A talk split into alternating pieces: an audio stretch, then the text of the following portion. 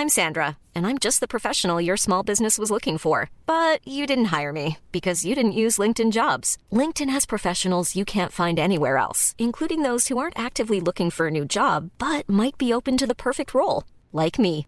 In a given month, over 70% of LinkedIn users don't visit other leading job sites. So if you're not looking on LinkedIn, you'll miss out on great candidates like Sandra. Start hiring professionals like a professional. Post your free job on linkedin.com/people today.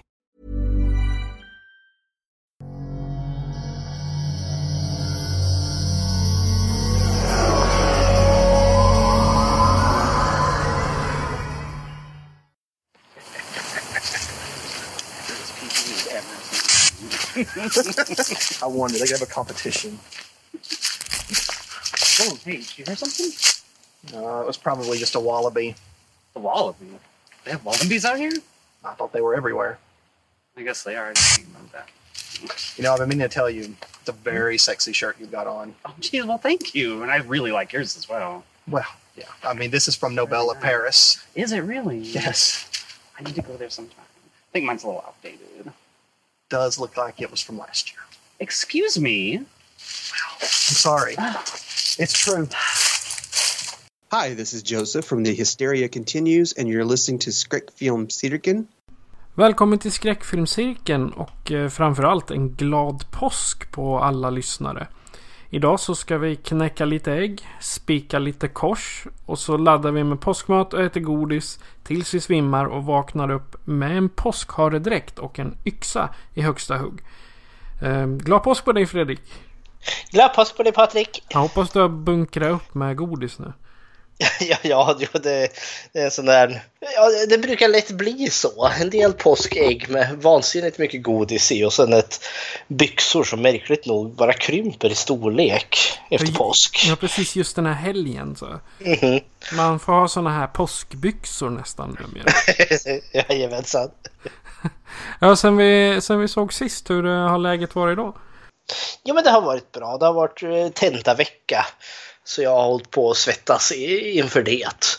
Men jag tror det gick bra i alla fall. Om inte annat så kan jag ju trösta mig med allt godis här nu. Om inte annat. Ja, precis. Ja, det har du rätt i. Mhm. Ja. Eh, idag så har vi inte något eh, direkt tema. Eh, men vi har tänkt att vi ska kläcka lite ägg på några påskskräckisar. Och eh, tänkte att vi ska prata om, eh, och så ska vi prata om lågbudgetfilmen The Night Before Easter av Joseph Henson och Nathan Johnson som vi mera känner till ifrån The Hysteria Continues. Och det är väl enda anledningen till varför vi eh, valde att se just den filmen. Precis. Eh, Men jag tänkte vi inleder med att prata lite om vad vi har sett sen sist. Ja, jag har sett en hel del faktiskt. Jag har varit på bio lite här och sprungit. Nice. Jag börjar med en icke-skräckfilm. Jag såg Shazam. En av de senare superhjältefilmerna om en 15-årig pojke som plötsligt får magiska krafter och varje gång han säger Shazam så blir han en superhjälte. Eh, vad har det att göra med skräck då? Jo, det är nämligen så att den regissören eh, David Sandberg, det är ju en svensk regissör, han gjorde ju den här kortfilmen Lights Out eh, om eh, någon, stackars kvinna, eh, någon stackars kvinna som tänder och släcker. Eh, varje gång hon släcker så ser hon en mörk figur som står i, i hörnet och när den tänder då är figuren borta men när de släcker ja, då är figuren där. Eh, Och den vann ju någon form av pris på en sån här kortfilms eh, skräckfilmstävling. Så det vart ju då en långfilm med samma namn då, Lights Out, som handlar just om ett hämndlystet spöke som dyker upp när det, blir, eh, när det är mörkt. Var det en Netflix exclusive om jag Nej, det fel? var det inte. Det var Lionsgate som Ah, bakom den. Eh, och sen efter det så gick han ju över till att göra uppföljaren till Annabelle, Annabelle Creation. Eh, och efter det så fick han ju då Shazam.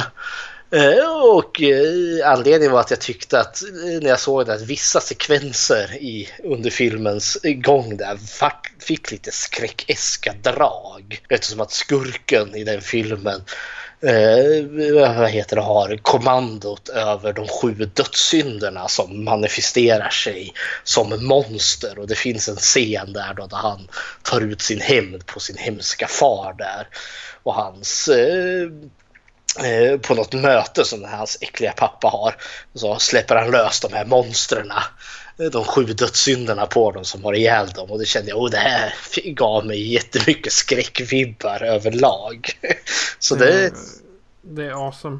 Mm, ja men det är lite kul. Och sen äh, Zachary Levi som spelar just Shazam, eller heter han Shazam? Ja, själva hjälten. Ja, precis. Han, han som spelar honom det är en av mina favoritskådisar. Ja, ja, ja. Han, han spelar ju Chuck och gör rösten i, i Trassel. Han är ju ja. prinsen eller skurken är han väl egentligen. Är det prins? Nej, inte, inte i Trassel va? Jo, han är med i Trassel också. Ja, ja. Den här tjuven han säger jämt bara de får aldrig till näsan. Jaha, jag vet, den här charmiga skurken som klättrar upp för äh, Rapunzels hår. Ja, precis. Ja. ja, nej men eh, den var väldigt rolig. Den var väldigt gjord för eh, typ 12-åringar. Som jag såg ju också den tidig, vad heter det, föreställning så det var väldigt mycket kids där men de verkade väldigt underhållda. Och det märktes också när de här läskiga partierna kom för då var det tyst och mer ansträngt i, i biosalongen vilket jag tyckte var mysigt. Men jag vet inte, för att vara för barn så alienerar den verkligen inte den vuxna publiken. Jag tyckte den var kul. Men det var bara en liten passus. Jag har också sett eh, den här eh, Ass, Jordan Peels nya film. Han fick ju någon form av revival, eller revival. Han har ju varit komiker väldigt mycket. Men så slog han väl sig ut därifrån när han gjorde den här filmen Get Out. Eh, som vann Oscar tror jag. Och då fick han ju då loss lite pengar för att göra sin nästa film, vilket var Ass. Vilket jag eh, hade sett fram emot väldigt, väldigt mycket för jag såg trailern och tyckte den verkade jättecreepy. Han fick en... loss ganska mycket pengar med tanke på att eh, budgeten är på 20 miljoner. Ja, och den har spelat in sin budget gånger flera. Eh, för plotten där är ju liksom en ganska väldigt trevlig familj. Eh, som mamma, pappa, dotter, son som plötsligt en kväll där liksom ser fyra främlingar står på deras eh, garageuppfart. Och de vet liksom inte riktigt varför. Och sen kommer de här främlingarna till anfall och bryter sig in i deras eh, hus. Och det visar sig att det är deras eh, till utseendet liksom kloner eller tvilling eller vad man nu kan kalla det. För de är exakt likadana. Det är bara att de är ruskigt, alltså, de är onda. Och de går liksom inte att resonera med. De förstår inte riktigt vad, vad gör de där? Liksom jättecreepy. De är alla liksom klädda likadant. De har röda overaller, en handske på högra handen som inte har, alltså fingerlös handske. Och så är de beväpnade med en sax allihopa. Varsin eller en? Ja, varsin. varsin. Alla har liksom en guld, eh, en, en sax färgad i guld okay. som de har med sig. Och eh, ja, av någon anledning så är de ute efter dem. Jag tyckte den här filmen var väldigt underhållande men jag, jag hade hoppats på mer. Jag hade trott att det här skulle vara 2016s kanske bästa skräckfilm utifrån det jag såg på trailern. Men eh, trailern var lite missvisande. För jag trodde det skulle vara mycket mer så här home invasion film. Eh, en familj versus de här onda klonerna. Men sen spred det sig utanför familjen och det vart liksom större och större och till slut var det på en jättestor nivå. Och jag vill inte spoila i och med att den fortfarande går på bio.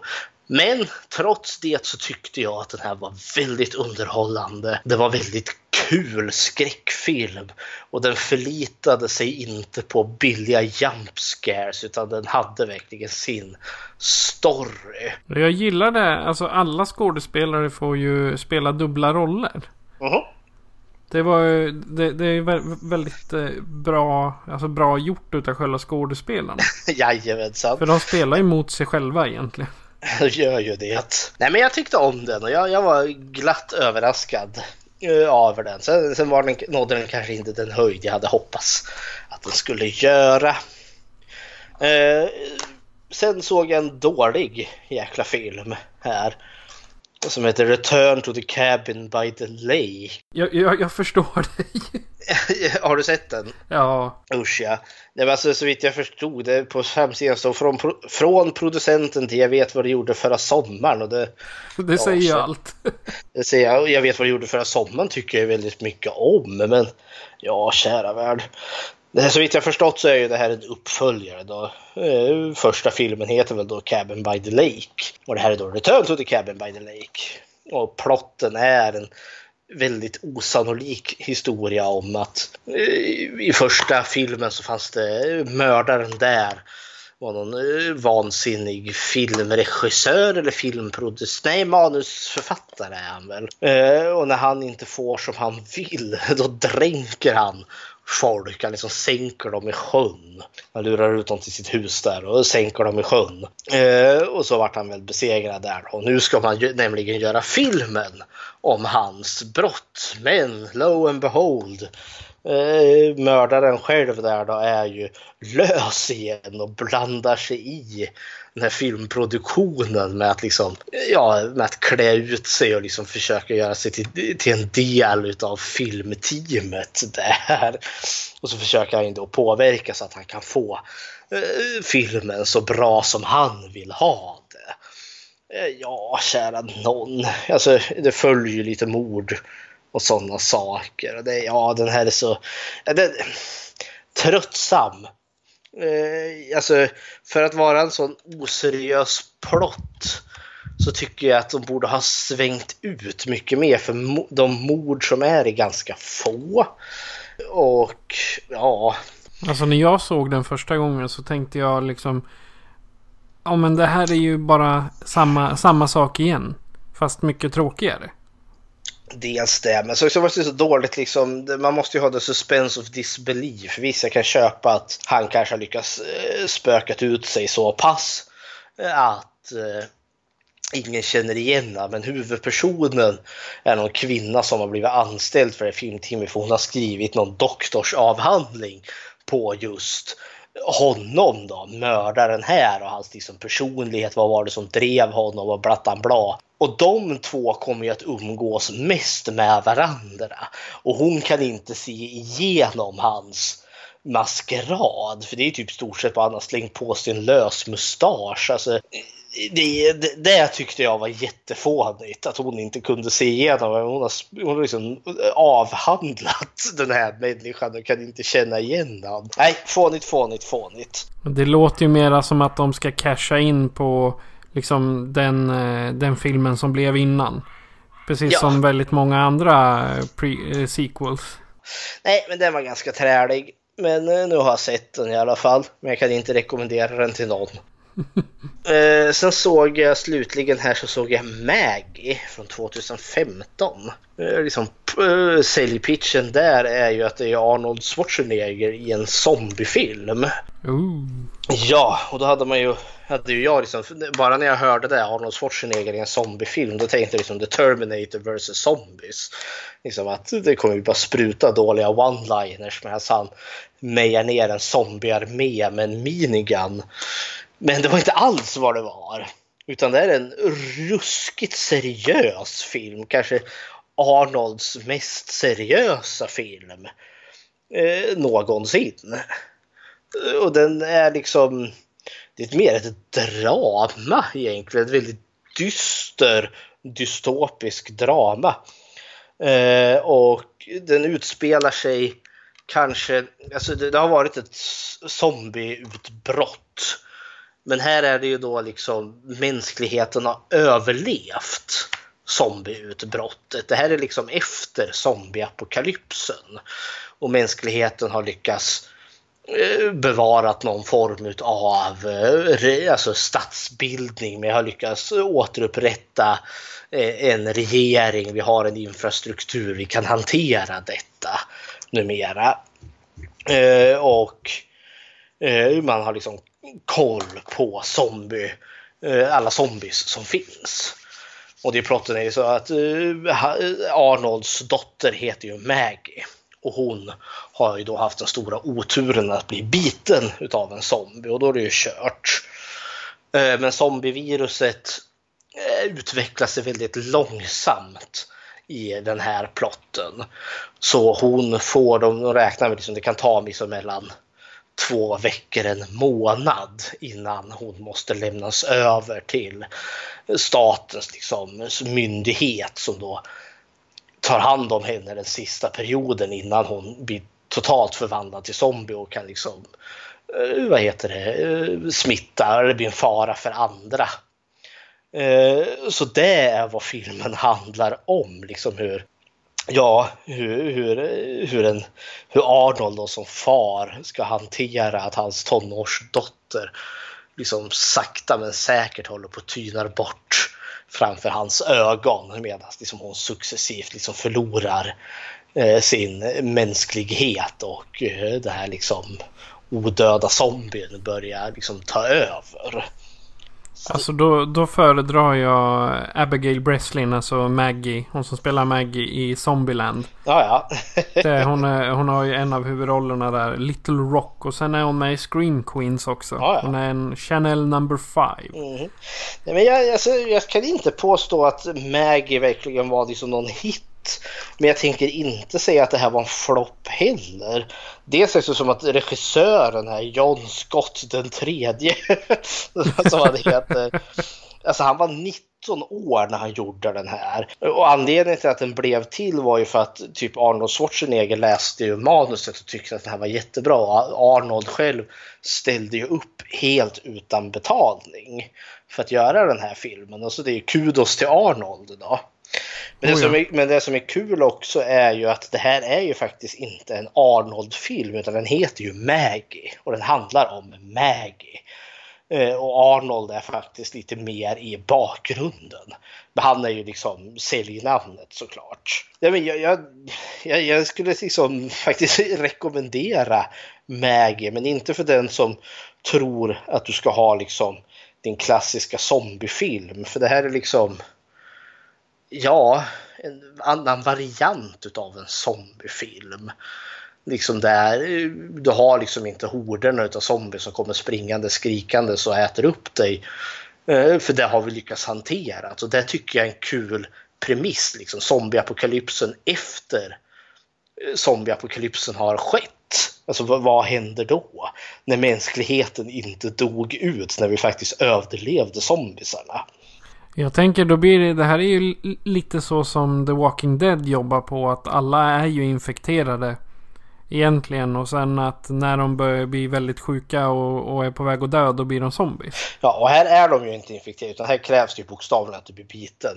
Men det är ju att folk har ju, man har ju lyckats få kontroll på situationen. Men det är ungefär som att, inte vet jag, man kanske kan se det här som en allegori för sig aids eller något sånt där. Liksom. Innan spred, spreds det helt fritt innan man visste hur man skulle få bukt på det. Men nu vet man att man har fått bukt på det. Instrumentet är dock lite trubbigt för det blir ju lite här att ja, men, ja, jag måste låta mitt barn liksom komma till den här myndigheten och ja, där de helt enkelt tar livet av dem innan de blir zombies. Så det, så det är ju liksom en väldigt dyster realist, eller ja, realist, men det är en dyster film. Så. Det är som ett av, en av punchlinen, It's always hard to say goodbye. Ja, helt klart. Nej, men jag, jag tänker rekommendera den med, med just passusen att det inte är en zombiefilm på det sättet utan en väldigt eh, down to earth, väldigt eh, deppig film. Men, men av just den anledningen tänker jag rekommendera den för det var inte riktigt vad jag hade förväntat mig. Så mm. det är vad jag har sett. Japp, eh, jag har eh, kollat på, mest på tv-serier. Mm. Och sen eh, så tänkte jag, jag har ju en jädra massa Blu-rays nu med slasherfilmer och skräckfilmer. Och jag tänkte ha en litet smått maraton för mig själv här i okay. veckan. Men stoppa i skivan och mitt Playstation läste inte skivan. Nej, så där. Så stoppade in en ny skiva. Och då läste inte Playstation i skivan. Aj, aj, så nu är det hos doktorn. Oh no. Ja, så jag har ingen Blu-ray-spelare. Men då fick jag ta DVD-filmer istället. Ja. Så att eh, jag, jag kollade här i eh, i måndags så tittade jag på Sand Sharks. ja, hej En riktig, riktig skitfilm men med lite roliga inslag och plott, alltså plotten är väldigt enkel. Det är en strand som helt plötsligt blir attackerad av hajar som kan simma i sanden. Såklart de kan. Ja. Och den är, den, är, den är riktigt dålig. Jag tänker inte ens gå igenom handlingen. För det är bara lite folk som blir uppätna och någon som försöker eh, ja, kämpa mot den. Och, och sen är det den här klassiska We're gonna need a bigger någonting. De säger inte bigger boat. De säger det är någonting annat de behöver större. Okej. För de jävlarna simmar ju i sanden. Mhm.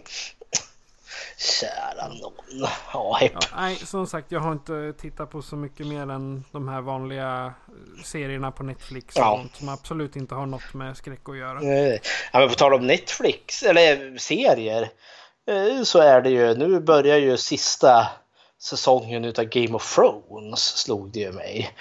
Och där, där har du ju zombies, The White Walkers. Så det, det är det dags att börja glo på den igen då, för att se den fläskiga avslutningen. Ja, nu är det så att Game of Thrones, det övergav jag efter tre avsnitt. För att det, kära någon. det, det, det funkar verkligen inte för mig. Så jag går mot strömmen. Jag tycker inte om Game of Thrones. Det är, jag tänker, då är det ingen idé att fråga dig vem du tror som kommer sitta på järntronen i slutet där. Nej, det, det, det, det finns ju en rolig, en rolig mem som vi delade på Facebook-sidan med, eller Instagram kanske det var, med, med regissören till eh, Game of Thrones.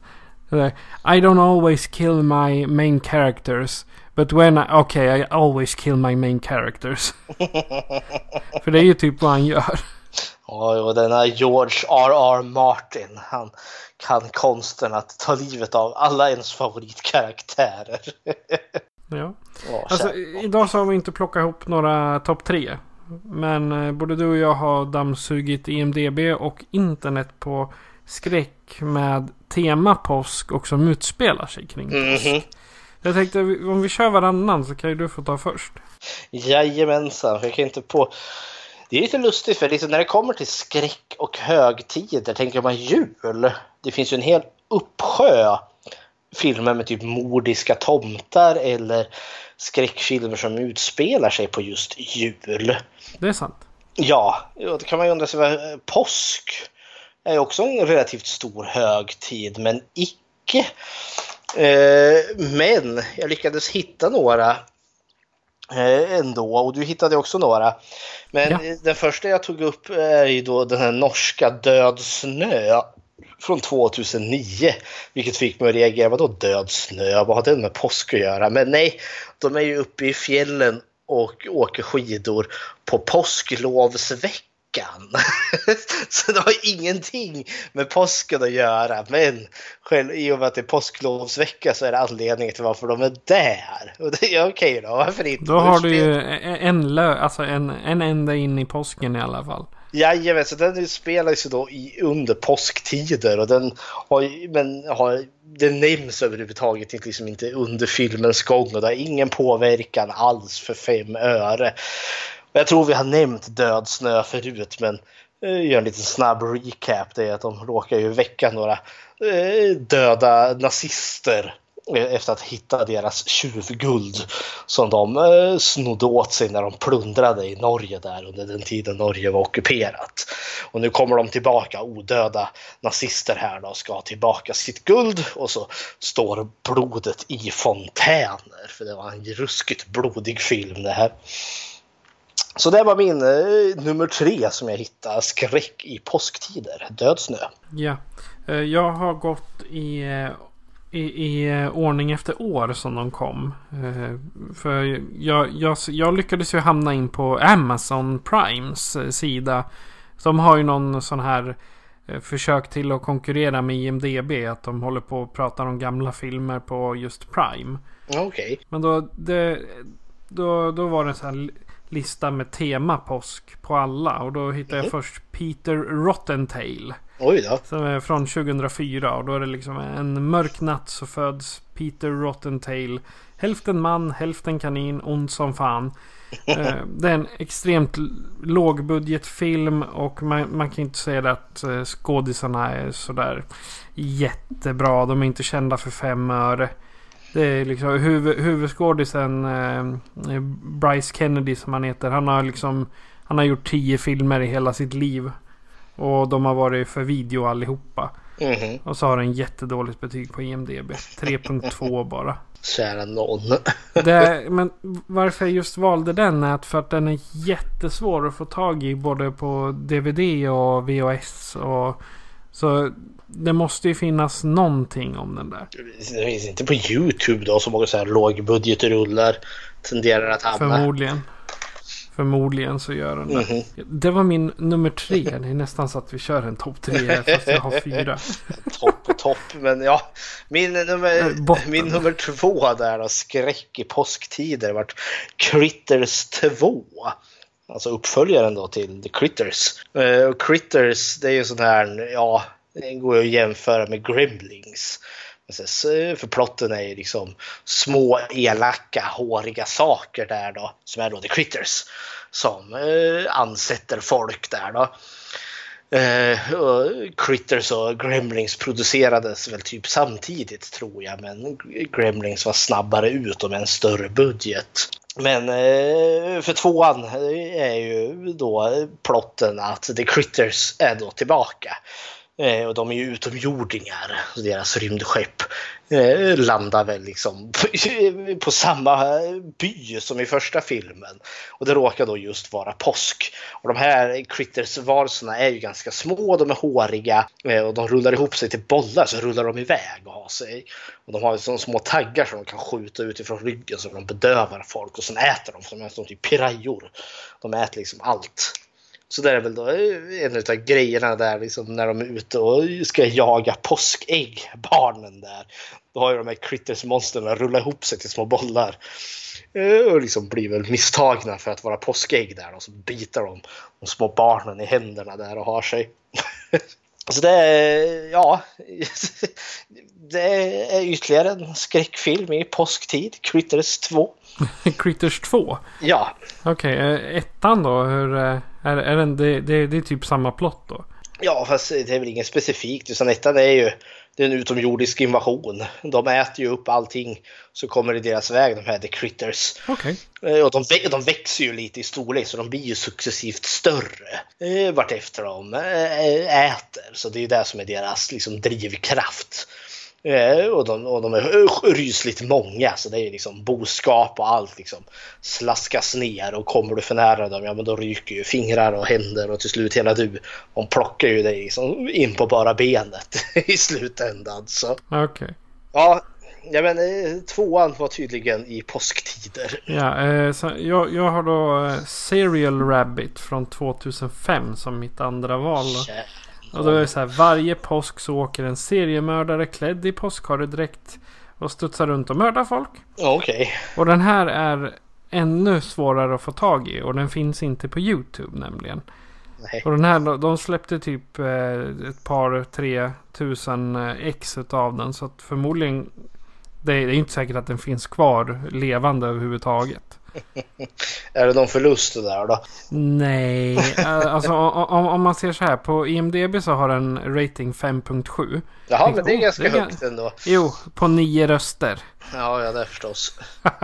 Ja, den hade eh, budgeten på IMDB räknat på 186 dollar. Ja, så det 100 ja, det här är ju liksom riktigt låg, låg, låg budgetfilm. Alltså det här är någonting man har spelat in hemma i vardagsrummet eller något sånt. Med största som. sannolikhet. Men sen kan det också vara att om den nu är så svår att få tag i så är det ju inte säkert att eh, det, det finns så mycket fakta om den heller att läsa på internet. Nej. Yes, det var min eh, ja, andra i raden då. Mhm. Min nummer ett om skräckisar i påsktid är faktiskt dock en riktig rekommendation. Den heter då Resurrection och kom 1999. Regisserad av Russell uh, Mulcahy hette karln. Eller heter han, kanske lever än. Och det är Christopher Lambert eh, som har huvudrollen. Och han, Christopher Lambert är väl kanske mest känd som eh, Duncan MacLeod från Highlander. De här odödliga männen och kvinnorna som inte dör först man hugger huvudet av dem. Det kan only be one. Han har huvudrollen i den här. Och Resurrection är onekligen en kopia, eller väldigt inspirerad utav Seven, för den seriemördarthriller. Eh, väldigt väldigt liksom mörk och väldigt dyster, liksom diskbänksrealistisk vidrig historia som utspelar sig i någon storstad Eh, i Chicago. Eh, och eh, den den vägen så ut, rör sig liksom i i, i slummen, där liksom, i de här riktigt förfallna höghusen där liksom eh, prostitution och droger råder. Liksom höggravida tonåringar säljer sex i gatuhörnen och man hör bebisar som ligger och gråter med, medan deras föräldrar ligger stenhöga. Och, ja, alltså det är bara social misär så det bara skriker om det. Eh, vilket överraskade mig lite i den här filmen för den har ganska hög budget ändå. Men plotten är att... Det blir man ju ledsen av. Ja, man blir liksom, men det är liksom, de satt liksom plotten, det här är liksom riktigt dyster, rakt ner i skiten och smutsen i mänsklighetens vidrigaste vider. Men då, Christopher Lambert är då en polis, eller en detektiv. Eh, och man hittar ett lik eh, då i ett just sånt här område. En 33-årig man som typ saknar eh, typ höger ben. och sen tar det inte lång tid förrän man hittar en ny 33-årig man som saknar höger arm. Och sen hittar man en till 33-årig man som saknar vänster arm. Eh, och så börjar de undra, liksom, finns det något mönster här? För alla de här männen är alltid 33, har en viss typform och de alltid saknar en specifik kroppsdel. Och det visar ju sig att de är ju på jakt efter en seriemördare här då som eh, är väldigt liksom, eh, han, han har ett uppdrag att slutföra innan just påsken är över. Eh, och det är en bra liksom, skruvad historia för det är liksom, skurken, seriemördaren, är ju då religiöst eh, motiverad. Jag vill inte spoila den här för den här tyckte jag var väldigt väl eh, gjord och väl värd att se och den fastnade väldigt mycket för mig. Eh, nu är det liksom, den når inte de höjder som typ Seven gjorde och Christopher Lambert är en ganska träig skådespelare. Men eh, det är liksom deckarmysterie och den här sociala världen de bygger upp av liksom människor i nöd. Liksom fastnade, var ganska välgjort ändå. Och när liksom seriemördarens liksom välmotiv dök upp, ja då var det Ja, det, det var obehagligt värre.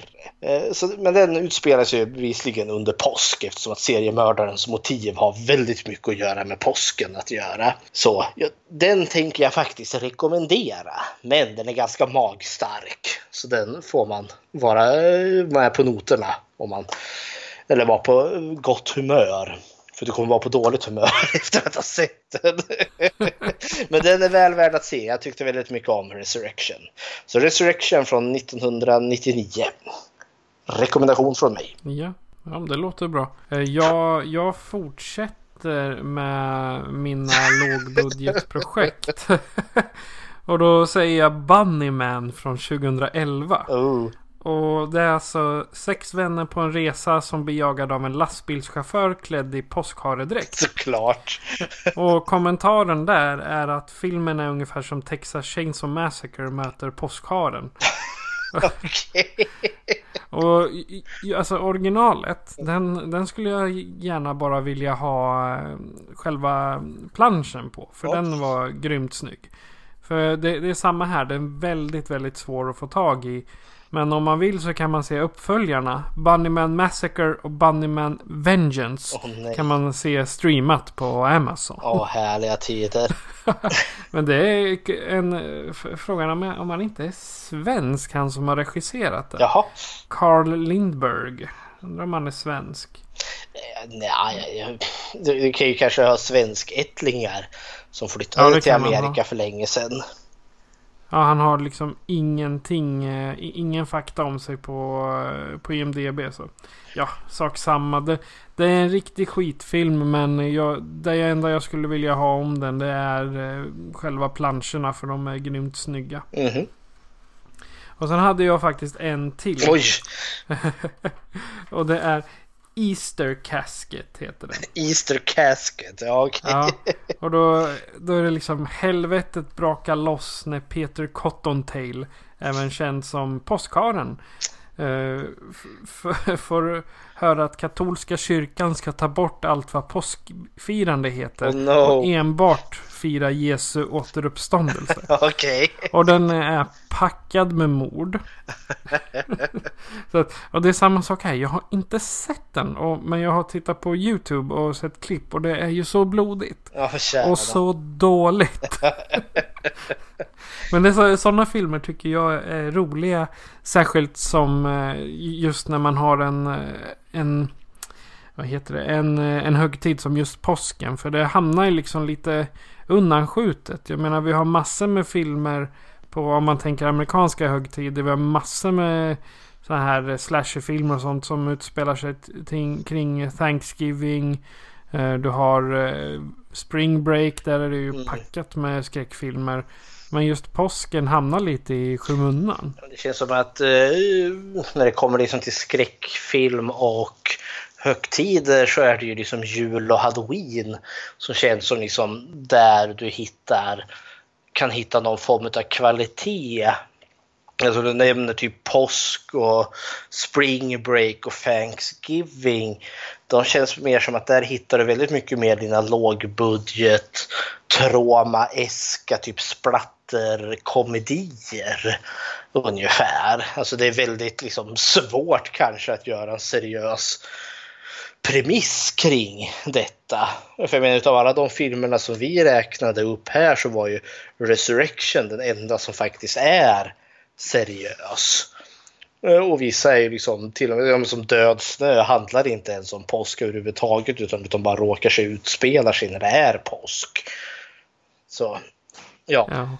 Nej men för alltså om, om man verkligen vill ha låg budget och Eh, ska vara liksom det, det räcker att googla Easter och eh, horror movie. Då får du upp varenda låg, lågbudget slasher i som liksom du lägger ju inte en lågbudget slasher runt jul uppenbarligen. Utan då får de här eh, lågbudgetfilmerna liksom, ja men här ni, ni får ta påsken. Mhm. Liksom, vi, vi, vi, vi med lite pengar vi har tagit julen och halloween. Så ta det- påsken och är det det Thanksgiving. finns ju liksom inga bra liksom, alltså ikoniska skräckfilmer liksom som varken Spring Break eller Thanksgiving, påsk eller någon av de där som är utmed. Jag menar, det finns ju gott om dåliga liksom, filmer kring jul eh, och sådana saker. Men där har du ju ändå sådana här som Black Christmas, Silent Night, Deadly Night. Det är ju filmer som har liksom bestått och har faktiskt en viss form av kvalitet. Och Halloween, ja där har du ju bokstavligen Halloween-franchisen. Så liksom, det kanske krävs något liksom seriöst och något som slår ordentligt stort, liksom mer mainstream för att du ska kunna ta de här högtiderna seriöst. Ja, jag, jag hittade ett roligt namn till. Easter Bunny Bloodbath. Easter Bunny Bloodbath, ja. då, ja, men, då, då ser man ju liksom vilken, vilken nivå de ligger på. Jo, jag såg något när jag googlade rundan som heter Beaster Bunny. Alltså inte The Easter Bunny utan The Beaster Bunny. Så var det något riktigt monstruöst typ T-rex korsad med en ja, påskhare då som studsade fram där. Jag säger om, om man ska ha skräckkomedier då, då ska man kolla på påsk. ja, bevisligen. Beaster Bunny. Så titta om den kanske finns på YouTube rent utav. Vem vet, vem vet. Nej, trailern finns på YouTube men inte hela filmen. Vad synd. Ja, det är, det är några exempel. Mhm. Så utan några vidare kommentarer så tycker jag vi går över till dagens huvudattraktion. Mhm. Som är eh, The Night Before Easter. Mm. Och jag, de, har inte gjort någon trailer så att eh, här kommer lite dialog. Wow, it's impressive you can hold your own. Yeah. Tell that to the toilet she'll be hurling into later if she doesn't slow down a bit. I see how it is. So, you must be thrilled to be working for yourself now. It's just a job. It'll have its ups and downs, just like all other jobs. You know, I'll let you in on a little secret. I actually like comics. Oh, and I adore Callan and Holmes. You know that s- super guy? So dreamy. Yeah, but yeah, um, Calvin's a boss. Well, that, that's more of a Sunday paper thing. I mean, no, no offense whatsoever to Bill Watterson. Riley, I'm trying to bond with you, dork. Right. uh, my bad. But um, I'm I'm gonna go find Kyle and Dante. You know, get, get into a little bit of trouble. You girls behave. Hmm, no promises. En grupp vänner samlas på ett förrådshotell kvällen före påsk för att ta igen förlorad tid, dricka och festa. Snart inser de att en psykopat i en dräkt liknande påskharen är efter dem. Och normalt nu så frågar jag Fredrik, varför valde du den här filmen? Jag skulle aldrig Men- ha valt den här filmen. Nej, precis. Nej, men eh, jag tänkte vi, vad, vad tyckte du om eh, The Night Before Easter? Och alltså det här den är ju på samma nivå eh, som de här andra som vi räknade upp nu. The Beaster Bunny och vad var det? Bunny Man Massacre och ja. Alltså det här är ju en riktig herrejösses mig till lågbudgetfilm. Eh, och enda anledningen, var precis som vi nämnde i början, är just för att det är Nathan Johnson och Jo, vad heter han nu? Jo, Jo, Joseph Henson. Joseph Henson. Två av de fyra eh, vad heter presentatörerna till podden The Hysteria Continues. Att de valde ju liksom att producera Eh, en egen liten slasherfilm eftersom att de är sådana stora fans utav slasher. Eh, och det hamnar ju då liksom gratis till för allmänheten på just eh, ja, Youtube då. Så det var egentligen den enda anledningen till varför jag skulle vilja se den här. Bara för att jag tycker så mycket om podden. Jag tycker alltså att mm, när man ska bedöma en sån här film så är det ju jätteenkelt att liksom verkligen bara ranta ner stenhårt på dem. Men jag tycker man måste bedöma såna här filmer utifrån liksom två perspektiv. Alltså man kan inte ett att liksom bedöma det liksom som en film, men man måste man alltid ha i beaktning att det här är ju som inte en film eh, utav eh, personer som har något filmbolag bakom sig som har liksom kunnigt folk eh, vare, sig, vare sig framför eller bakom kameran. Så då måste man liksom bedöma den utifrån att vara en amatörproduktion, tänker jag. Exakt, för hela filmen, eh, budgeten låg på drygt 4000 dollar. Mhm. Och det crowdfundade de alltså. Jajamensan. Och de, de eh, det, det vet jag de gick ut med i tidiga avsnitt av, eh, av deras podcast också. Att ja, vi behöver 4000 dollar. Eh, skänk en dollar och vi tar den bara om vi kommer upp i de pengarna. Ja.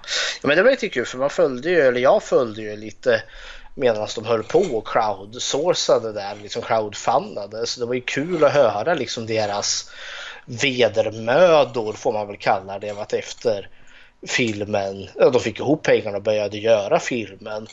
Eh, och att lyssna utifrån deras eh, hur de beskrev det så är det ju ett jättestort projekt egentligen. För det är ju så förrädiskt enkelt att tro när man ser den färdiga produkten som är ganska tattig måste jag väl tycka och väldigt amatörmässig. Att, eh, att det skulle bara vara så enkelt som att ställa upp kameran och sen låta skådespelarna agera. Men så är det ju inte. Utan det tog ju vansinnigt lång tid för dem att göra alltihopa. Och det, det får jag ge dem respekt för. För det är ju trots allt ett jäkla härj att göra en film. Vilket jag tyckte de medan man följde vart efter poddavsnitt efter poddavsnitt eh, liksom gav skenet av att det här var eh, mer än vad de trodde att det skulle vara. Ja, eh, det, det jag gillar är eh, alltså karaktärerna. De får ju samma uppbyggnad som i en alltså 80-tals slasher. Och det är de här lite krystade re replikerna som det är eh, i, i de gamla filmerna. Men fortfarande så... Även om det här är en väldigt låg budget och man irriterade sig lite här och var. Men jag tyckte den var väldigt underhållande. Förutom eh, första gången jag försökte titta på den. För då var jag så trött att jag somnade. Så, så ska jag säga. Men eh, sitt inte och var trött när du ser den här. För då, då somnar du. Men om man går in med ett öppet sinne och låter det gå en 10 minuter, en kvart. Så börjar det hända lite saker. Man måste ha väldigt öppet sinne för att se den här och tyvärr så hade jag inte det. För jag tänker, jag är i slutändan ganska hård på den här filmen ändå. Och jag ska väl förklara varför. Men vi kanske ska gå in lite på vad filmen faktiskt handlar om. Vad är, vad är plotten och vad är det som händer i filmen? Ja, då är det ju... Nu kommer inte jag ihåg. Kelly heter hon väl? Eh, som eh, tar sina vänner till ett förråd. Alltså Ja. förrådshotell. Men vi måste backa bandet för den börjar ju faktiskt inte där. Nej, det gör den inte. Nej. Nej, för den börjar ju med eh, vad är det, två, eh, två killar som är ute och går i skogen. Så är det. Varsin liksom vit t-shirt på sig och blåa jeans.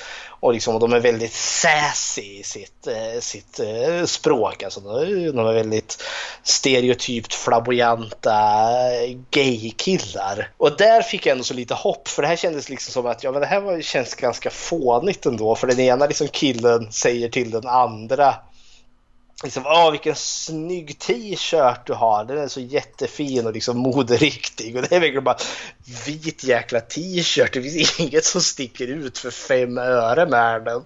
Och han liksom, åh men tack så mycket. Åh den är så snygg och bla bla bla.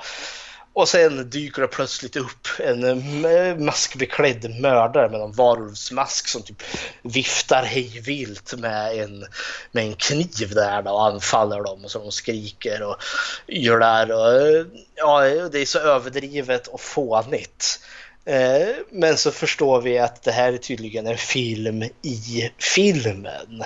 För det är en film som, för det panorerar ut så får man se ett par som sitter i en soffa och sitter och tittar på den här filmen och kommenterar den här filmen är ju jättedålig. och så börjar de liksom snacka, den här mannen och kvinnan som sitter där i soffan. Och det är väl då jag tappade lite modet med den här filmen. För innan så var det väldigt fånigt och väldigt överdrivet. Eh, och, och jag kände liksom att ja, men det här kommer bli en komedi. Och så går det över till att okej, okay, det här ska tydligen vara mer seriöst. Och det funkar inte för skådespelarna är träiga, stela som plankor. Som killen eller maken i det där, av det där paret liksom ska, ja, han är tydligen lite kåt liksom. Åh, ska vi inte ta oss till sängen? Men han är urusel på att liksom spela just den här kåta karln som liksom hon vill prata om någonting annat och han vill bara ha sex.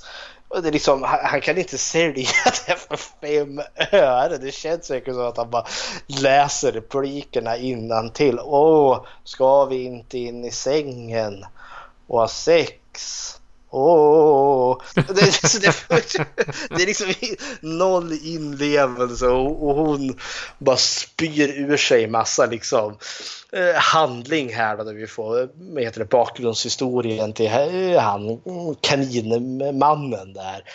Sykes eller vad han nu hette som rymde från något mentalsjukhus där då och som eh, upptäckte och, och var det, det, det, det är ju klassiskt liksom 80-tals eh, bakgrunds slasher filmhistoria där egentligen ett gäng ungdomar brukar sitta kring en lägereld i skogen och berätta en spökhistoria då, som alltid råkar vara slashermördarens bakgrundshistoria. Och här då, Jag gillar, gillar introt där för då är Justin Kurzweil med. Mhm. Författare död i attack och kan jag säga rösten i tv-spotten det är ju Eric Trellfall som Ja. gör den. Ja, men de alla är ju med på ett eller annat sätt.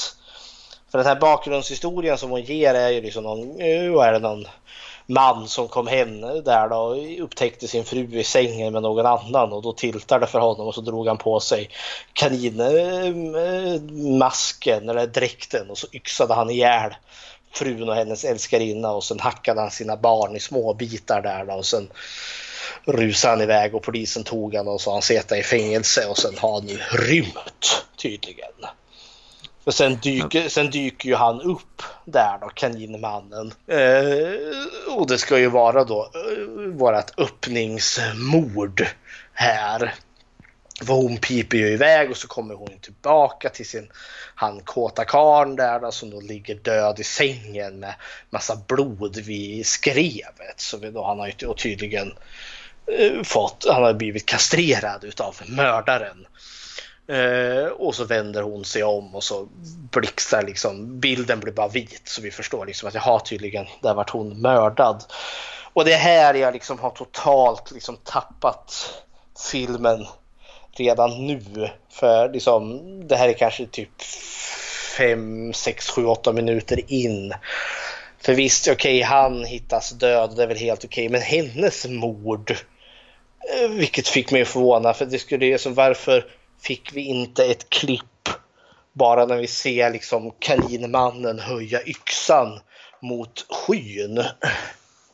Eh, vi behöver inte se yxan slå henne, för det förstår jag, det hade de inte budget till. Men bara ett sånt enkelt stilgrepp som att bara visa att eh, han höjer yxan mot skyn och liksom se bli, alltså, kameran sen går till hennes liksom chockerade ansikte och sen tillbaka till yxan när den eh, svingar ner och sen klipp där.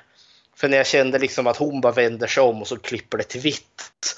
Alltså jag kände att så gjorde, alltså, så gjorde vi film, eller jag och mina klasskamrater film när vi gick i gymnasiet. Så jag hade kanske hoppats lite mer utav Nathan och Josef här som är så vuxna karar och har sett så vansinniga mängder slasher. Att släng bara in en så enkel sak som att mördaren höjer vapnet mot skyn och sen ser vapnet sticka ner igen. Svårare än så är det inte. Men i och med att filmen inte har med det så tappade jag den redan där, fem minuter in i filmen. Men jag tror alltså att det, att det var lite tanken för dem. Att de skulle ha det här skit i början. För jag menar. Ta, ta, ta vilken film som helst som börjar The Howling. Tänk där eh, när de sitter och kollar på bio och de... Eh, ja, jag menar det, det, är också en film i filmen. När en, vad är, vad är det, en varulv som äter upp en tjej i ett stripperbås. Eller ja, men det, det, är ju, det är ju Howling 3. Och jag tänkte ja, säga exakt. att Howling 3 är ju sjukt mycket mer underhållande än The Night Before Easter. För den har ju liksom, den är ju medvetet campy. Den här försöker ju liksom på något vis och vänster Alltså den känns ju som att den försöker vara mer seriös än vad den klarar av. Hade den fortsatt med det här liksom tramsiga gayparet som blev attackerad av varulvsmaskbeklädda mördaren, alltså filmen i filmen, då hade det varit något. Men sen går det ju över till att bli den här liksom alldeles för seriösa historien om den här mannen som blev tokig och tog på sig en kanindräkt och började yxmörda folk, eller yxmördade sin familj, rymde från mentalsjukhuset och mördade igen. För sen är ju plotten där, för sen går det ju 14 år och sen då till det här ungdomsgänget som vi ska lära känna som ska ha någon fest i någon lagerlokal för ja vad är det för något? Alltså de hyr ut bås ser ja, det är ett för, förrådshotell skulle ett förrådshotell. på svenska. Okej, okay. du hyr liksom ett, ett förråd där helt enkelt. Och därför... jag, jag förstår inte idén med att anordna en fest i ett förrådshotell. Nej, inte jag heller. Alltså, anledningen är väl att de, jag antar att de, de fick väl tillgång, Josef och Nathan här fick tillgång till det här förrådshotellet då, att spela in på. Visst, fine, det är väl en kul plats liksom. Så lagom, låser in dem där så kommer de inte ut lagom att de blir mördade ena efter den andra. Men, men det är precis som du säger där liksom, att de ska ha en fest, de ska ha en avslutningsfest Visar det sig, för det är en tjej där som heter Katie. Eh, ganska eh, satt, liksom kraftig tjej. Ska... Eh, Kel Kelly va? Kelly så kanske hon hette, ja sak samma. Hon eh, ska ha en avslutningsfest för hon ska flytta till London för hon har fått något drömjobb här. Och så där ska liksom vara sista natten med gänget. Men lo and behold, eh, kaninmannen har rymt igen. blurtas det ut på radion där då. Eh, Och vad kan då hända? Jo, den här kaninmannen dyker ju upp såklart. Ja, alltså. Vad tyckte du om det här ja, gänget personer som vi får lära känna? Alltså, det, jag, det jag gillar mest med den här filmen. Mhm. Det är att jag hatar verkligen allihopa. Okej. Jag tycker de är så irriterande varenda en. Och så här, för hon Kelly hon är ju kär i en kille som är ihop med en eh, bitch. Och ja, alltså jag, jag hittar ingen som jag verkligen hejar på. Nej, Utan alltså, det är liksom, ja men ta och dö någon gång nu så att, eh, så att det blir lite blodigt och så kan vi göra slut på skiten sen. Ja, nej, ja, det är väl... Här lyser ju skådespelarinsatserna verkligen igenom och eh, kanske deras... Eh, eh, ja, vad heter det? Okunnighet i att göra en film. För jag tänker det här är ganska typiskt, tänker jag. Eh, när jag, alla alltså, amatörfilmer som jag har sett är just att man väljer att göra typ widescreen. Liksom. Du, får, du har liksom en statisk kamera där du ser alla personer i bilden samtidigt. Och så pratar de med varandra. Liksom, det, det får ju mig liksom att uppskatta liksom film eh, alltså hantverket att göra en film så mycket bättre för det blir så tråkigt att ha allt för långa scener där jag kan se alla det där de pratar och det är så uppenbart liksom att folk har liksom verkligen lärt sig sina repliker och verkligen bara står och väntar på när ska jag säga mitt, när ska jag säga mitt, nu ska jag säga mitt. Och ja, det är inga liksom inzoomningar, det är inga närbilder. Ljudet är väldigt tattigt. Eh, och allt sånt där. Så det är nästan eh, the biggest no-no för mig. En film kan se ganska dålig ut. En film kan ha dåliga skådespelare och taskiga specialeffekter. Men så länge ljudet är bra, då tenderar jag att stå ut med det mesta. Men är ljudet dåligt, alltså det är burkigt, det, det, det är lågt eller det är för högt. Ja, då är det inget som kan rädda filmen för mig tyvärr. Och här tycker jag ljudet är precis överallt. Ja, jag tror inte att de hade ordentlig eh, utrustning för just ljudet. Säkert inte. Jag tänker den här scenen när de samlar alla så att alla ska stå och prata. Mhm. Jag menar, de pratar om olika saker varje person. Bla Ja. bla bla bla bla bla bla. Men och, så man, allting blir liksom som en... Det är som att, att, att titta på äppelmos liksom. Det, Det, det är bara en kakafoni och du för, kan liksom inte fånga upp någonting. Nej exakt, det är som ett barn som sitter och kling klong klang klang kling klong på ett piano liksom. Jag säger, men själva morden tycker jag de lyckas med ganska bra vad gäller effekterna. För att vara en sån här liten produktion alltså. För visst, alltså, man måste ju ge det för vad det är. För det här är liksom, de hade 4000 dollar att göra den här filmen. Och det är ju, det, det är ju en piss i Mississippi, alltså det är ju ingenting. Eh, och ja, eh, alltså kudos till dem då. Eh, men eh, jag, jag hade önskat, ja en sån här film hade jag önskat mig mer oseriös historia. Eh, liksom go ape shit. Ser liksom när kaninmannen väl dyker upp att yxa ihjäl dem så att blodet står i fontäner. Sak samma om det är ketchup, de sprutar bara, bara på med skiten, bara eh, klaska på. Eh, Gå tråma, tänkte jag. För jag förstår liksom att visst, de kan ju inte göra som så att liksom man ser liksom yxan, för det är yxa som han i regel är beväpnad med. Att liksom att yxan penetrerar kroppen vapen och sådana saker. För det, det hade man ju helt enkelt inte budget till.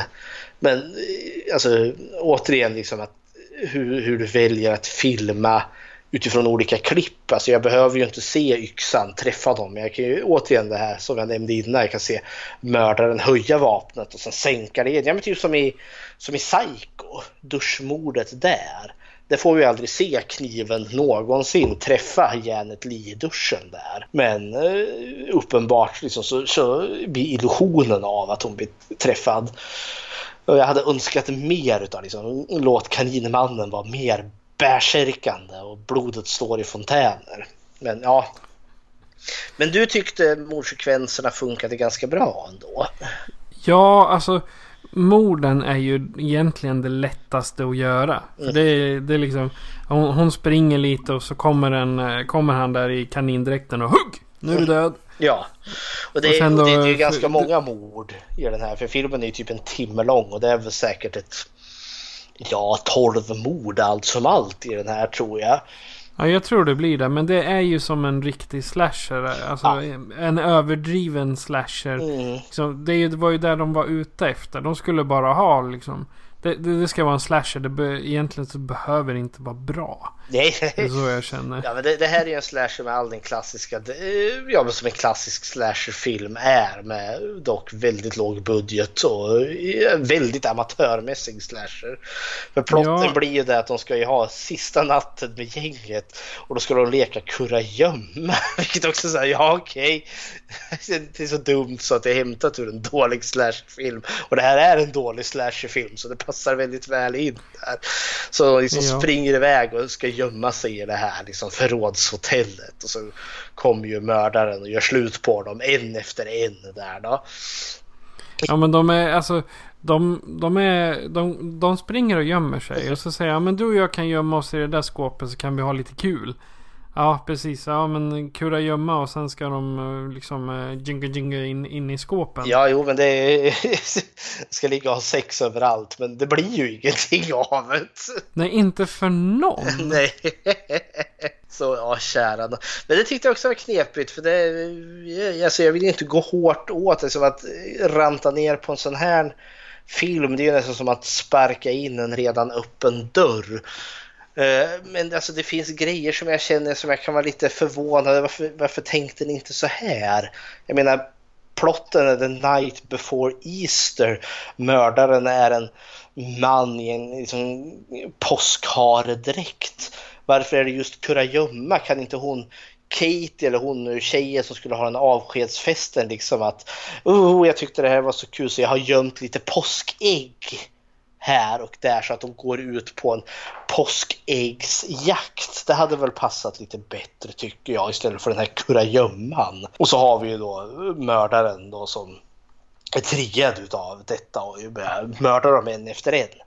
Alltså hellre, hellre en sån grej. Alltså, det var en sån simpel sak som hade kunnat passat in i filmen bättre tycker jag.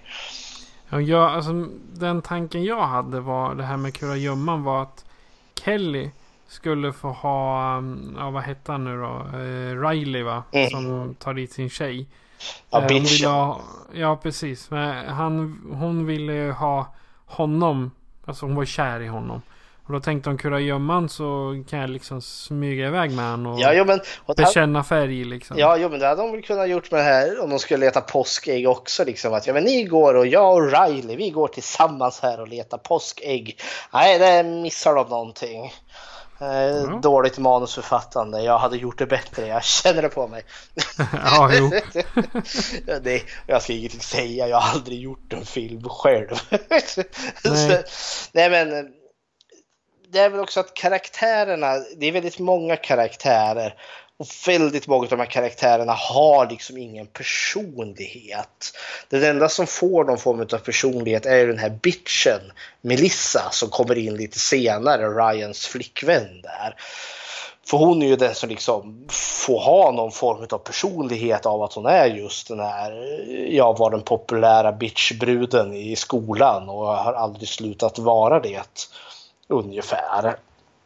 Så hon är den enda som är någon form av frisk fläkt av all den här formen av träigheten till skådespelande som är med i den här filmen. För jag tycker att filmen är frustrerande tråkig helt enkelt. Alltså, ja, är... men bara alltså för, mig, för min del så visst, det är, det är mycket mord. Det kan vara lite tråkigt här och där. Men fortfarande så ser jag den för vad den är. Ett amatörprojekt som mm. de faktiskt har, har lyckats med och kunnat liksom dela med sig av till, eh, till mänskligheten, eller på att säga, till hela internet. Mm. Och jo. samtidigt, för jag menar de har eh, ändå 110 röster på IMDB och jag kan tänka mig jag glömde att titta hur många det är som har tittat på den på YouTube. Men det kan jag ju titta på nu. Mm. Då kommer det upp eh, autosök The Night Before Beatles. ja, det här, det, här, det här är spännande podcasting. Det här är vad folk vill höra. letar, ja, letar på tuben här. Ja, men, ja, kära. Hur... Ja, två, drygt 2800 eh, är det som har sett ja, ja. hela filmen då. Mm. Nej, jag ska inte vara elak mot den. Det var precis som jag sa innan. Man måste bedöma sådana här filmer utifrån att det är en amatörfilm och inte en film med ett bolag bakom sig. Och jag tänker ge all kudos till Nathan och eh, Josef som har gjort den här ändå. Och det hästgörat det har varit att göra den här filmen. Och, och det märks ju liksom att de älskar ju slasher-genren helt klart. Eh, men jag önskar kanske att de hade mer gått på komedihållet än att försöka göra den så seriös som den är. För jag menar, kom igen, eran mördare är i en kaninkostym. Eh, det, det, finns grejer som jag hade tyckt att man hade kanske kunnat, ja men istället för att mördaren kommer springandes kunde han inte komma hoppandes som en kanin med jämfota hopp där. kunde man inte larva till det med liksom att han, inte vet jag, hade vassa morötter som han högg i ögonen på folk eller något sånt där. Jag liksom... ja, man hade kunnat alltså, tagit bort några utav karaktärerna snarare. Jag menar som kunnat tagit bort han Dante och Oh, she, she said Dante. Ja, My name is Dante. Men att ta bort honom och någon uh, Michael Celargon, Kyle kallas han väl. Han är också, alltså han är bara kanonmat. Men att ta bort dem och ha lite färre mer betydelsefulla karaktärer. Ja, eller om du nu ska bara ha liksom en fantastisk body count film, alltså med massvis med mord alltså tona ner den seriösa tonen, gå på det fåniga, liksom underhållande, tramsiga, roliga. För här känns det ändå som att de har försökt göra något ganska seriöst ändå. Eh, och det funkar inte riktigt för mig. Inte, inte i den här filmen i alla fall. Nej, för det, det gör den tyvärr tråkig. Så tänker jag liksom ge dem all heder och respekt för att de ändå så försökte. Och jag, menar liksom inte att man bara för att du är amatörmässigt att du måste göra en oseriös, slarvig liksom slasher, parodi, skräckkomedi. Att det, liksom, det är det enda du har. Men jag tänker liksom att det är ett litet sä mer säkrare kort när du ändå är så inne på ett ganska tramsigt tema. Men mm, ja, en mördare i en kanindräkt. Ska vi gå in på själva mördaren i sig då? Vem mördaren är i den här? Det är ju li lite stulet från eh, en film som eh, vi, jag tror båda vi gillar. Det vill säga Scream 3 är det väl? Eller om det är... Nej, jag skojar med dig. Det är, det är taget från vilken jävla film som helst. Ja, det... det är ju fredag den 13 del 4 tror jag det är. När det, det är inte Jason som är mördare där utan det är en copycat. Det är ju femman. I femman, ja. ja precis. Femman. Ja, nej, det är ju inte han den förrymda mördaren utan det här är ju... Det visar ju sig att det här paret som varit mördade i början. De som kollade på filmen i filmen Eh, deras liksom lilla son eh, var ju där och bevittnade alltihopa när den första kaninmördaren mördade hans föräldrar här. Och det visade sig att det är ju han Ryan var det väl eh, som Katie var så förälskad i men som hade en bitchig flickvän. Och det är han som är kaninmördaren som nu har tiltat här då. Ja. Han, han gick i pappas fotspår i stort Ja men pappa är ju död. Uh, han vart, han Ja, vart ju fast eh, när, ja, men när, när pappan dör så tar ju seriemördaren ungen med sig. Jaha, gjorde han? Ja. Ja, för det är ju, man, man ser i bakåtblickarna att eh, kan, han, har, han har kanindräkt, han har huggit ihjäl föräldrarna och sen ger han ungen, alltså tar ungen i handen och Jaha, går. så det, ja hepp. Ja, ja, så kan det vara. Eh, Hur man skapar en ja, seriemördare. tydligen. Eh, så, för jag gillade inte slutet heller. Jag gillade inte The Final Girl heller, för jag trodde eh, också så att säga knepigt av dem som är nu så här slasherfilmskonnässörer. Eh, Som att, ja, du vet väl att man har en Final Girl och hon måste väl presenteras någorlunda vettigt in. Jag trodde ju hon Katie, eller hon, hon som skulle till London skulle ha en avskeds... Kelly. Kelly. För det är hon som var en som att mest sentid, det är hon som har pratat mest, men hon offas typ halvvägs in i filmen och kaninmördaren stryper henne med en kedja. och så vart det lite så, jaha, vem är nästa karaktär då? Ja, Då är det mest hon bitchen Melissa som eh, liksom får mest utrymme. Men nej, hon får en yxa i huvudet sen. Och så visar det sig att The Final Girl är någon väldigt anonym brud. Elisabeth. Så hette hon. Ja, men som jag bara kommer ihåg för hon får en replik att hon hade tydligen druckit väldigt mycket öl innan de kom hit. Och hon, hon är ju aspackad nästan hela och filmen. hon är tydligen våran final girl där då. Som ska få sin slutstriden mot eh, våran kaninmördare. Och slutstriden var jätte-B tycker jag. För det blir att hon springer in i ett sånt här förråd. Och mördaren efter och så dras liksom den här dörren ner där då. Sen hör man liksom bara grymt och läten där inifrån. Och sen åker den där palissaden upp igen och så kommer hon ut med yxan i handen. Och så går hon därifrån och så får man kika in och så ligger han, kaninmördaren, död där. Det är också så här, ah, kunde ni inte ha gjort något? Vi hade behövt något mer explosivt. Kunde vi inte fått sett när hon tog yxan och bara placerade den mellan kaninöronen på, eh, på mördaren på hans mask där då. Det hade väl varit awesome. Det hade varit, eh, alltså då, då hade det varit en riktigt snygg avslutning. Ja, för den här avslutningen är en riktig jäkla cop-out tycker jag. Och den är tråkig. Ja, det är jättetråkigt. Det är inget intelligent alls. Det hade varit mer intressant om hon faktiskt hade dött och det var kaninmannen som hade kommit ut där och liksom bokstavligen mördat allihopa. För då hade filmen blivit lite mer rå, lite mer gritty. Men nej, nu är det inte så. Ja, precis. Men då hade det varit, alltså då hade de haft det öppet för en, ehm, för en sequel. Och jag menar The Night After Easter. night after Easter. Såklart. På annandag påsk så kommer han Ja, igen. The Resurrection. Eller ja, kära någon. Easter Bunny Massacre. Nej, jag har, jag har rantat ner på den här väldigt, väldigt hårt. Eh, och det är synnerligen orättvist utifrån alltså vart den kommer ifrån. Eh, Som sagt, Och sen kan man väl säga också, alltså, det här är ju... Alltså ett high school-projekt är ju bara, det är ju det som är snäppet under. Och jag menar, de, har, de gjorde den här på sin fritid och de flesta av skådespelarna är ju deras eh, släkt och Ja. vänner. Liksom, det är ju inte några inhyrda. nej, det är ju verkligen liksom ett eh, i glada vänners lag. Och det märks ju för jag tänker ett annat sånt här riktigt amatörprojekt är ju Peter Jacksons Bad Taste. Men det är svårt att jämföra med honom för han är ju så vansinnigt driven och gjorde ju så vansinnigt mycket för han har ju ett genuint liksom brinnande intresse för filmkonst.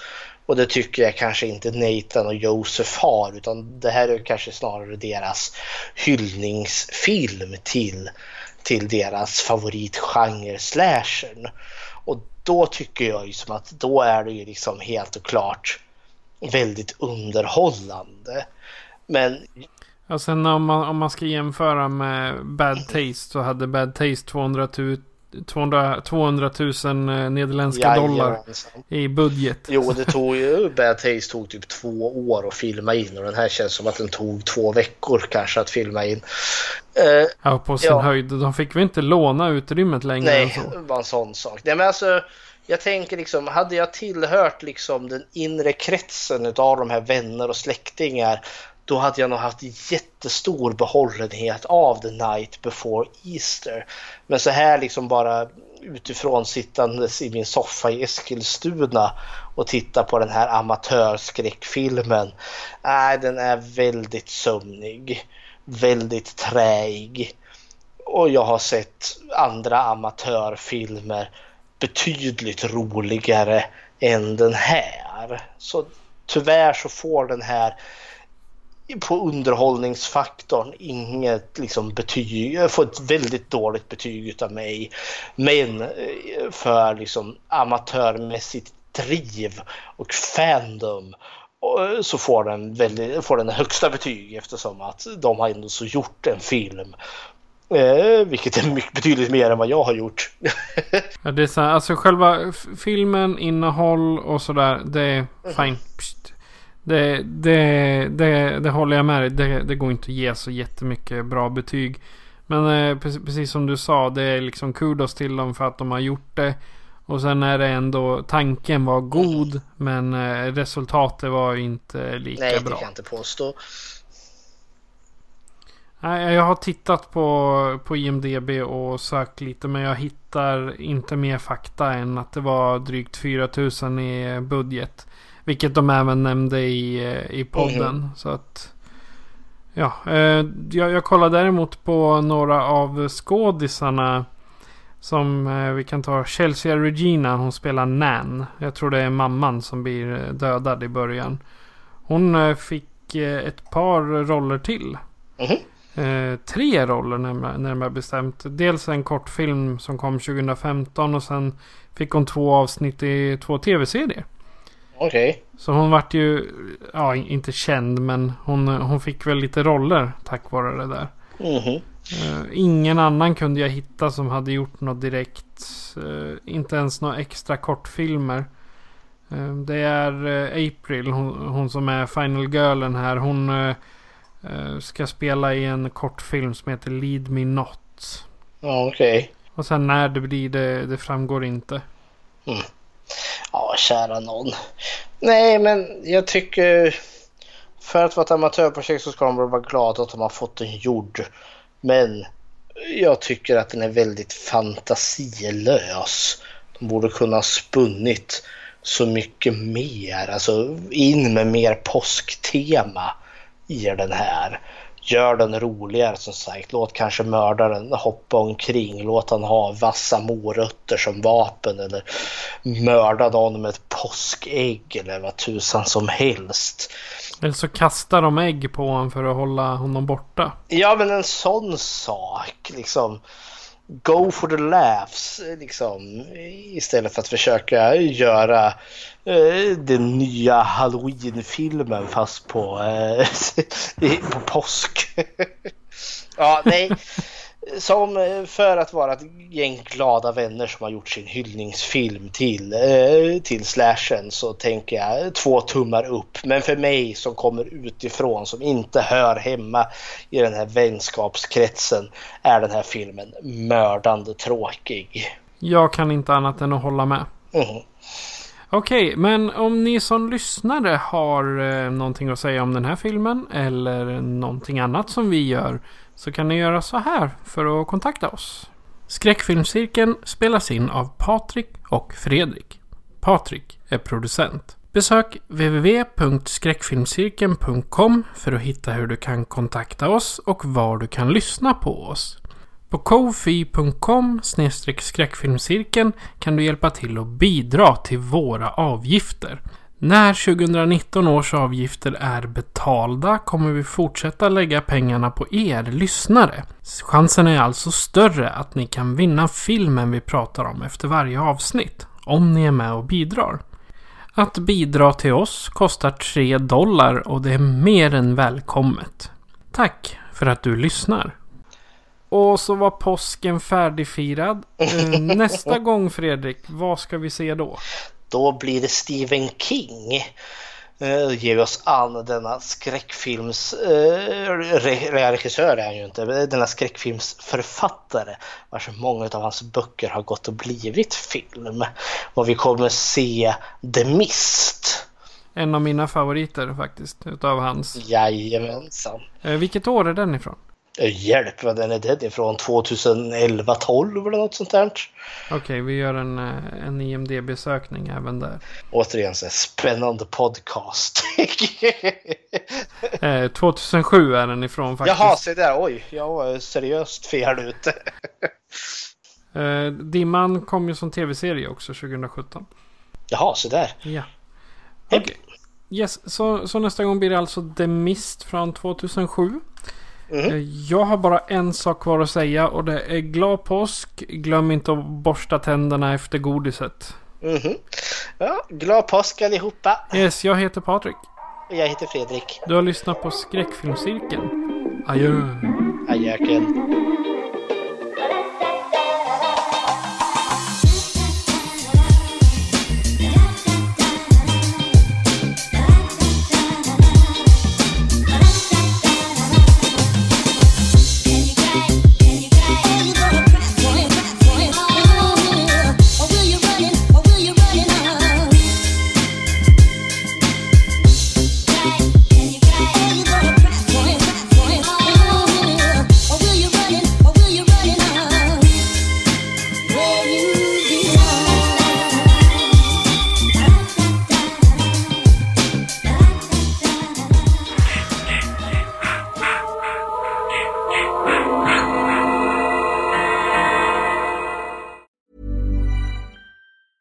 Planning for your next trip?